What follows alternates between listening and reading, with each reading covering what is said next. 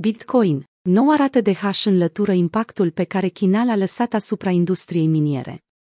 Bitcoin a înlăturat orice urmă pe care interdicția impusă de China a lăsat-o asupra industriei miniere sau asupra statisticilor fundamentale ale rețelei, care au suferit o scădere de 50% la vremea respectivă.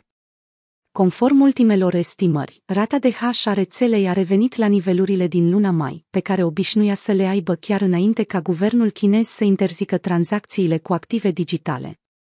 Rata de hash recuperează scăderea. La cinci luni după cea mai mare migrare a minierilor dintr-o jurisdicție în alta, statisticile fundamentale ale rețelei au reușit să-și revină într-un mod impresionant. Pe măsură ce minerii și-au schimbat locația și au luat-o de la început, revenirea ratei de hash și a dificultății îndreaptă valorile acestor metrici către punctul de maxim istoric. Chiar dacă e imposibil să fie măsurate în termeni definitorii, rata de hash pe care China a scos-o din rețea a fost recuperată complet.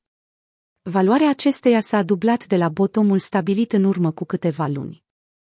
În mod similar, dificultatea de minare este pregătită de o creștere de 5,7% săptămâna aceasta, procent care o va plasa la 3 trilioane distanță de valoarea maximă de 25.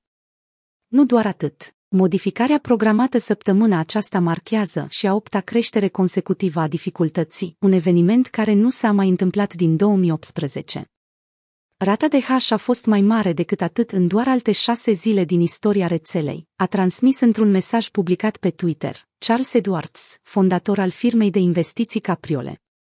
Securitatea rețelei stabilește noi nivele de all-time high. E oarecum incredibil.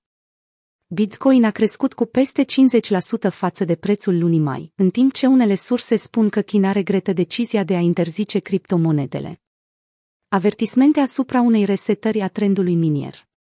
Între timp, alte date pun la îndoială sustenabilitatea curentă a prețului Bitcoin. După o scădere la 59.500, realizată în prima zi a săptămânii, cifrele care acoperă costul de operare al nodurilor de rețea indică o potențială zonă de top, conform datelor istorice.